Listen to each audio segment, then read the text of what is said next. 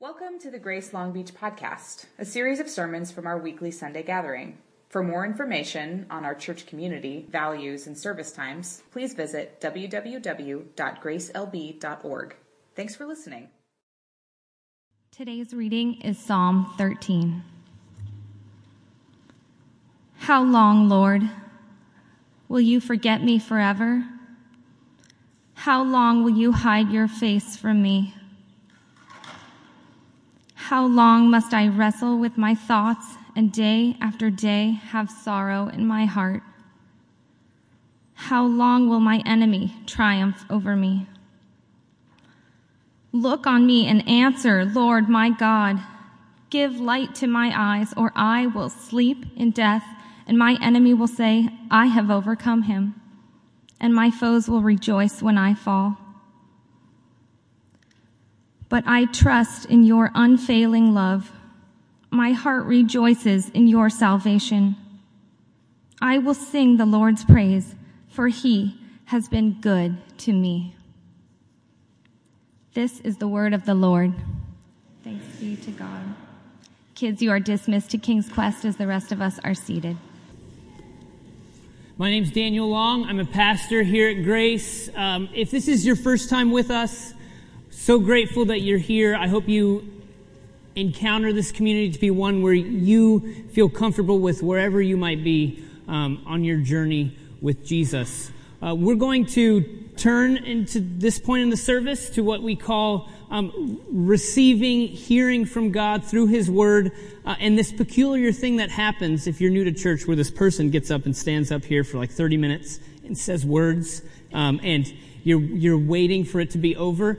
Uh, the reason this is part of our worship is because we believe that God speaks through His written Word, but that also there's opportunity to hear um, from others about what God might be saying. And the hope is that, that what takes place in these next few minutes um, would be something that that brings you and I uh, in relationship to Jesus, so it goes out from here and we begin to relate um, and have relationship of, with Jesus throughout the week. So toward that end, I'd like to pray that God would speak to us through His Word this morning and through Psalm thirteen. So would you pray with me? God, you are the God who is faithful to speak to us. You are the God who is faithful to be with us. Thank you that that is true. Uh, thank you for your Word. I ask, God, that you would speak in a way that that meets us where we are, that we would hear a word from you. God, I know that, that there are, and you know, that there are people here who need so desperately to encounter you this morning in a fresh way. I ask that you would do that, because that is the type of God that you are. Um, so please, God, be near um, to all of us, but especially to those who need to know that you are with them. It's in Jesus' name we pray. Amen. If you want, you can turn your Bibles to Psalm chapter chapter thirteen, which is on page four fifty-three. We're in the middle of a series called Life with God, seven Psalms, seven statements, in which we're alternating from week to week um, between the Psalms and one of the I Am statements in the Book of John. We have two more weeks left, um, this right now and then next week. Um, Steve Porter's going to be finishing off with the I Am statements. Uh, and I realized in thinking about what was I going to preach on that we hadn't really covered a psalm of lament, uh, and which is peculiar to me because I think that, that grace um, as a whole is comfortable with the idea of lament. Um, and, and so the fact that we had not really walked through the idea of lament and what that is um, made me think we should get there. We need to do that because I think it's important for us, for the church at large, for us to recognize the place that lament has in our walking with Jesus, but also what the place of lament in our calling um, as the church in the world. There's a theologian named Seung Chan Ra who says this: how we worship reveals what we prioritize. The American church avoids lament. Consequently, the underlying narrative of suffering that requires lament is lost in lieu of a triumphalist, victorious narrative. We forget the necessity of lament over suffering and pain. Absence doesn't make the heart grow fonder. Absence makes the heart forget. The absence of lament in the liturgy of the American church results in a loss of memory. What I love about this idea is, is Ra is suggesting that if we lose lament, we actually lose the ability to see what needs to be lamented. If we aren't a people who let the Psalms shape our prayers, in which so many of them are laments, then we will be people who lose the ability to have the language and the life of prayer that looks in the face of injustice or sickness and death, and then is able to proclaim our cries and our sufferings in the midst of that. We lose our ability to be the voice for the world before God of that which is happening all the time around us. Because the Psalms, we talked about this at the beginning of the series, actually gives us language for our prayers with God. And if you were to read from beginning to end in the Psalms, you would encounter various types of psalms. There isn't necessarily like, oh, well, here's an order, um, because it's suggested that uh, Walter Brueggemann, an Old Testament scholar, says he sees a trajectory of prayer which goes from like orientation, things with God are good, disorientation, wow, my world is totally ripped apart, to new orientation, God has intervened and he is he has saved us once again. But you don't see that like uh, as a formula in the book of Psalms. To suggest that when you go through the book of Psalms, you're going to meet Psalms, if you were to pray them daily, that you are praying something you don't necessarily feel. It's not part of your experience. And that was really interesting for me, as I just decided we should look through, look at lament. Um, I'm not in a season of lament. And so to look at a psalm of lament, when I'm not in a season of lament, had really interesting things um, to do with my life and shaped me in a specific way in my prayer life over the last week and a half or so. Because it suggests that we need the voice of others in order to pull us into the prayers that we need to pray. And the Psalms do that so well, specifically the Psalms of lament. They help us see our lives, the lives of others, in a new way, and they give us language with which we can engage God. Because there are times in life when the bottom seems to drop out and you don't know what to do. And Psalm thirteen is a psalm for that moment. So we're going to look at a, a lament psalm and the form and the structure that a lament psalm typically takes.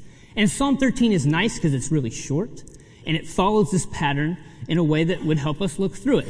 So there are three major movements in a lament psalm. There's the complaint, there's the plea, and then there's this confession of trust and praise. Well, the complaint, as we see in verse one, how long, O Lord, will you forget me forever? How long will you hide your face from me? How long must I take counsel in my soul and have sorrow in my heart all day? How long shall my enemy be exalted over me? So the complaint is actually spoken in the form of questions and with the refrain of how long.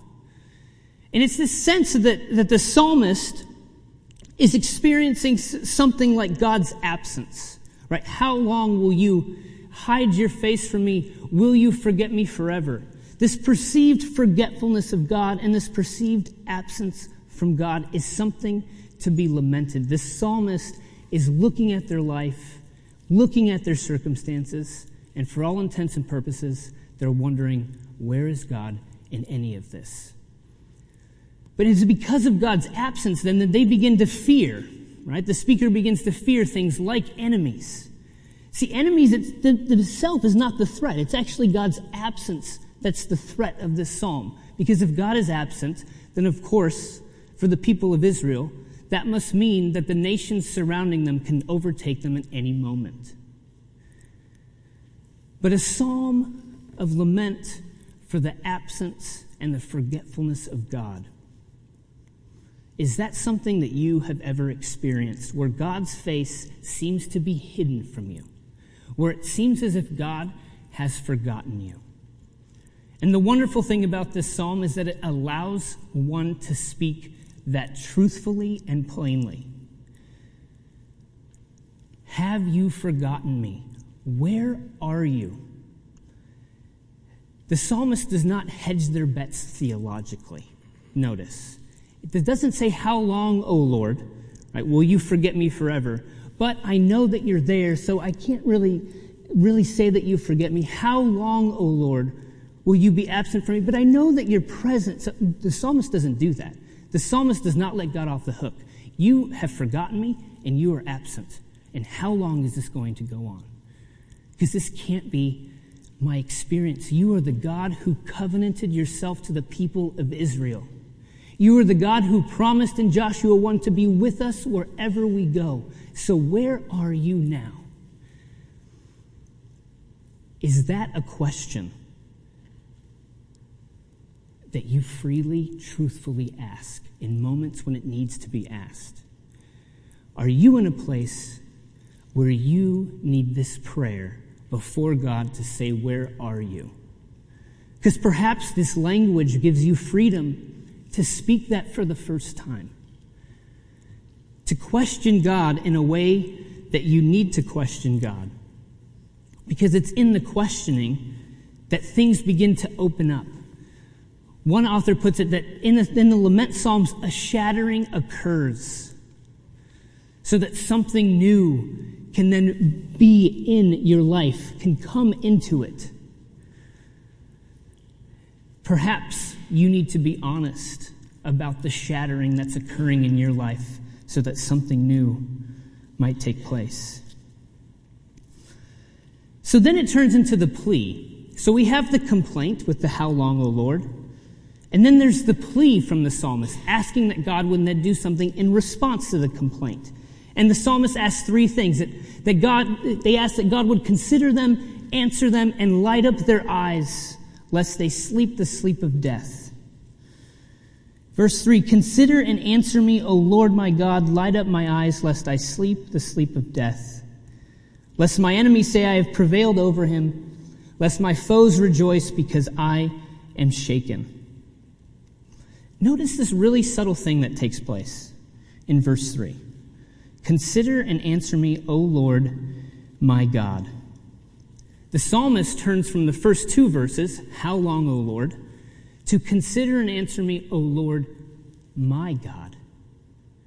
As if to suggest that the process of lament, of being honest before God, opens up new possibilities to see God as one's own God. That all there were, where there was distance, there is now intimacy and closeness. Do you ever experience this in relationships with people that you're, you're closest to? When it's easy, right, to have feelings toward a person and to see the person as completely other and ridiculous and always wrong. Maybe that's just my experience. When you're in an, when you're feeling something toward a person and you're lamenting over somebody or with somebody, a distance can occur, but then once the honest speech is spoken, then it's almost as if intimacy between the two parties is now possible. And the psalmist here and this form suggests that it's in the honest speaking of lament that we can then turn to plea on our own behalf or on behalf of others, saying, my God. The relationship has changed because of the speech that has been spoken, and it's honest and truthful. And it does not hide, and it does not hedge bets. And now the psalmist is to say, O Lord, my God. And then, typical to lament psalms, he says, consider me, answer me, light up my eyes, lest I sleep the sleep of death. And then it begins to talk about enemies. Because often in the lament psalms, what the lament wants to do, or what the lamenter wants to do in the book of Psalms, is to say, remember me, because your remembrance of me will tell the world that you truly are God. Our prayers, when we pray, it is in God's best interest. It is in God's best interest to answer our laments so that his name be praised. That is why we need to boldly lament. That is why we need to boldly ask that God would, would save and heal and repair and reconcile for his name's sake, because when he does, the world will see that God is, and that God is that type of God. So here the psalmist is saying, How long will this happen? Consider, answer me, because if you don't, then look, my enemies will surely think that they have the upper hand, and what's that going to do for your name? And then the psalmist turns, which is typical of a psalm, to a confession of trust in verses five through six. But I have trusted in your steadfast love. My heart shall rejoice in your salvation. I will sing to the Lord because he has dealt bountifully with me. The psalm of lament, typically, except for a, a couple in the Psalms, make this turn to a confession of trust and to praise. The complaint, the request, and then the praise. And he praises three things, that God, that God's steadfast, or praises God's steadfast love. And then it also praises God's salvation. And then it praises God's generosity, that he has dealt bountifully with them. And sometimes reading a psalm like this, if you're in a place where you are lamenting, you think, how did they just make that happen? How did they go from the first four verses to the last two verses? That seems impossible. What has changed for the speaker? Is the speaker able to say these things because God, between verses four and five, has done something, so then the psalmist sees God's hand at work?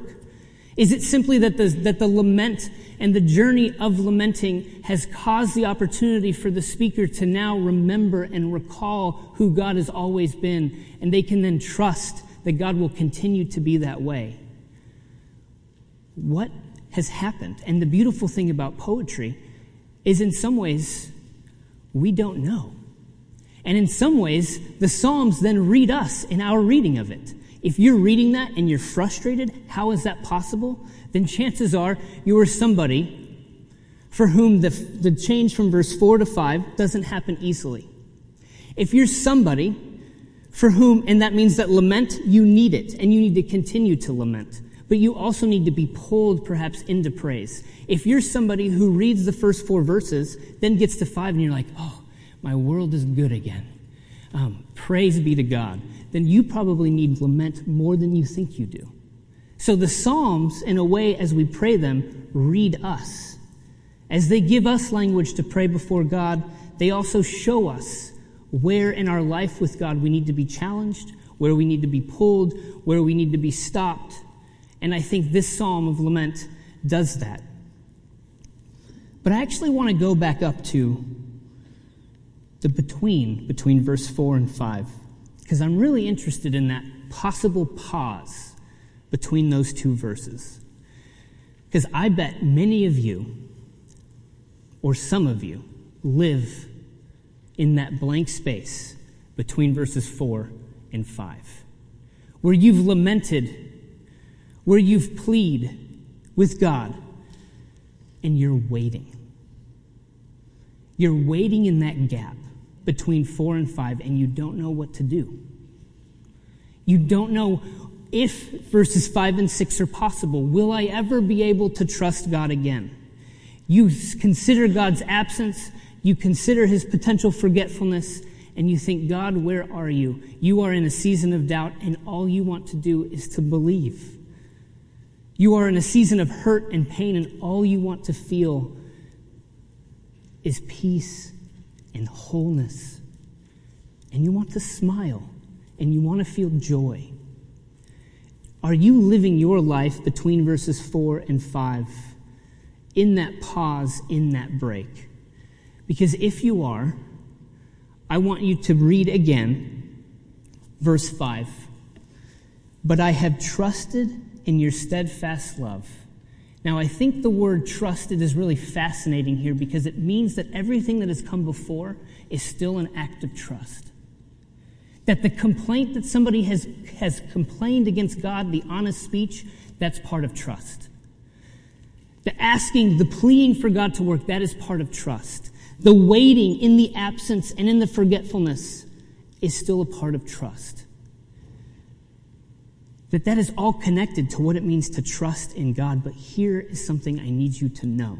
That if you are in between verses four and five, you need to pull others into that gap with you.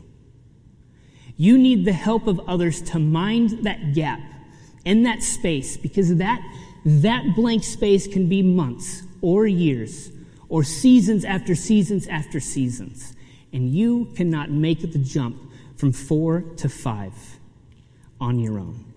The beautiful thing about the Psalms is that if you look at the plea, this is a person who knows that the only way that something will happen is because God is the one who is God who will work. This is not, the psalmists have no time for self-help or the power of positive thinking. This is not a psalm that says, you know what, just keep your head up. Keep on keeping on. Just pull up your bootstraps and go for it, because I promise you, God helps those who help themselves. That is not psalm language. Psalm language is, how long, O Lord? And then, consider me, answer me. Light up my eyes lest I sleep the sleep of death. There is no way out of this, God, unless you reveal yourself and you do something. And before that turn and before God makes something new possible, you are going to be in that gap, in that pause, and you need others with you. You need to pull others into that space and to lament with them. And so that your laments become our laments, your praises then become our praises. Because as the psalm moves, it suggests that five and six, verses five and six, the praise for God's steadfast love, for his generosity and for his salvation, that praise does not come unless you've walked through the honest speech that lament requires. Otherwise, it's a superficial praise. Hope in the Psalms is hard-earned hope. Hope in the Psalms looks in the face of sadness and death and tragedy and injustice, and it cries out, and it pleads, and it demands, so that when God does answer, then praise be his name, because there is no other way that would have happened. That is what the Psalms call us into. But here's my question. What about laments for those who are not lamenting? What role does a lament have for us, and I said this at the beginning, who aren't in a season of lament? Why, why do it? Why engage the practice of it? Why go through the Psalms and stop in a prayer like that and actually work on praying it? What does it do? And I want to spend the remaining minutes talking about the importance that I think lament has for our calling as followers of Jesus. And there are two things in this wonderful book called uh, Reconciling All Things. Two authors suggest that one of the things that, or two of the things that laments actually help the church do is it helps them unlearn speed and distance.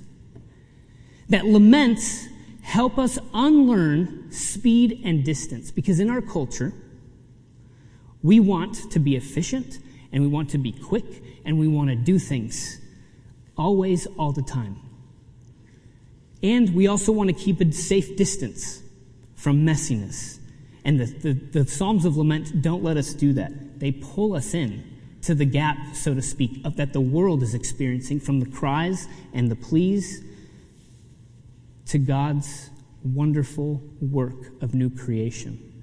Think of that gap, almost that pause between five, between verses four and five, as the already not yet. So we unlearned speed and distance. What do we mean by speed? Well, the Psalms of Lament force us, if we pray them, to remember that the work of healing and restoration takes a long Long, long time. And it is not on our time that things begin to work, but it's on God's time. And the church needs to learn how to have a sanctification of time if we are going to do the work that we've been called to do faithfully. Because the Psalms of Lament remind us that there are no quick fixes. God is the one who fixes, and God is fine with taking his time, much to our laments. But we unlearn the temptation of speed. To lament with a person whose marriage is on the rocks, who is suffering from addiction, who is suffering from illness. To lament with a person reminds you that you cannot do anything for that person. The Psalms of Lament remind us that we are not in control, and to pray them faithfully and with those with whom we need to pray, we learn that we are not in control, but we need the work of God to break in. So we need to, the, the Psalms of Lament help us unlearn speed, but they also help us unlearn distance. Again, in a world bent on keeping our distance or keeping a safe distance, the Psalms of Lament say, no, get in here. Come close. There is no safe distance from pain and from suffering if God's work is going to be done. The church is not called to be distant or above, looking down, casting judgment. The church is called to be in with the messiness and the difficulties so that God himself can bear witness to his love and healing and restoration in the world. What the Psalms of Lament do is they pull us down, and to lament with those who are lamenting, we are pulled down because transformation, as one person puts it, looks a whole lot different from the bottom. Transformation looks a whole lot different from the bottom than when you're standing outside of or above, saying, this is what I think the way forward is supposed to be. I watched a documentary called Heroin, which is a really short documentary about these three women in Huntington, West Virginia, who are attempting to battle the opioid epidemic that then leads into heroin addiction. And we there's a there's a fire captain, and there's a judge, and then there's a street missionary. And they're all doing their best to work on this epidemic and to be present where there are at least five to seven overdoses a day. It's astonishing, the statistics. Well, the street missionary said this. She she began the creating these um, brown bag lunches, and she'd go out onto the streets and, and she'd engage prostitutes and give them food as they were out there. And she said, I thought that just giving them food and a tract, that they would then realize that they need Jesus. And I don't want to, I mean, she's doing something, right? So I don't even want to disparage any of that. But what's amazing is the transformation that occurs when she realizes that what she needs to do is be with these women and hear their stories. And not just give them a brown bag lunch, but give them a place to sleep or take them to a place where they can get sleep, where she can actually go with them to their recovery programs. And when she's there, even when they relapse, I mean, this is a woman who was at a distance and then realize the work of transformation takes a whole lot longer. And maybe it's only going to happen for one person, but she is going to be there at the bottom with the person all along the way. And I think as the church, we need to relearn, reacquire the language of lament if we are going to be faithful to our calling in the world. Because we are to be in the work because of Christ doing the work of transformation, but from the bottom, with people. You know, we hear tragedies, and constantly, all the time, people are, are disparaging the church for offering thoughts and prayers. And I wonder, well, what would it look like for the church to begin offering tears and laments? Where we were actually pulled into the bottom of those situations, we were actually seeing what needs to occur and pleading on the world's behalf that God would do it. That's what I think lament offers us, unlearn, unlearning speed, that things take a whole lot longer because it is, it is God who is doing them in the way that he sees fit, in the time that he sees best. That doesn't mean we don't lament. It means we keep lamenting until we can get to verse five and six where we say, rejoice, thanks be to God. The distance, it means the church is called to be in it with the world, to be lamenting on its behalf, to be hearing the stories, and to be taking those stories before God, that those laments become our laments so that eventually their praises can become our praises. That is the work that God has called us to do as his church. So may God shape us, his church, into a people who learn to lament in order that we might stand with the world, giving voice to its anguish and pleading. May God shape us into a people who bear witness to Christ's patient and faithful nearness in the world's suffering, waiting with hope in the trust of God's steadfast love in order that we might rejoice in his salvation. Thanks be to God.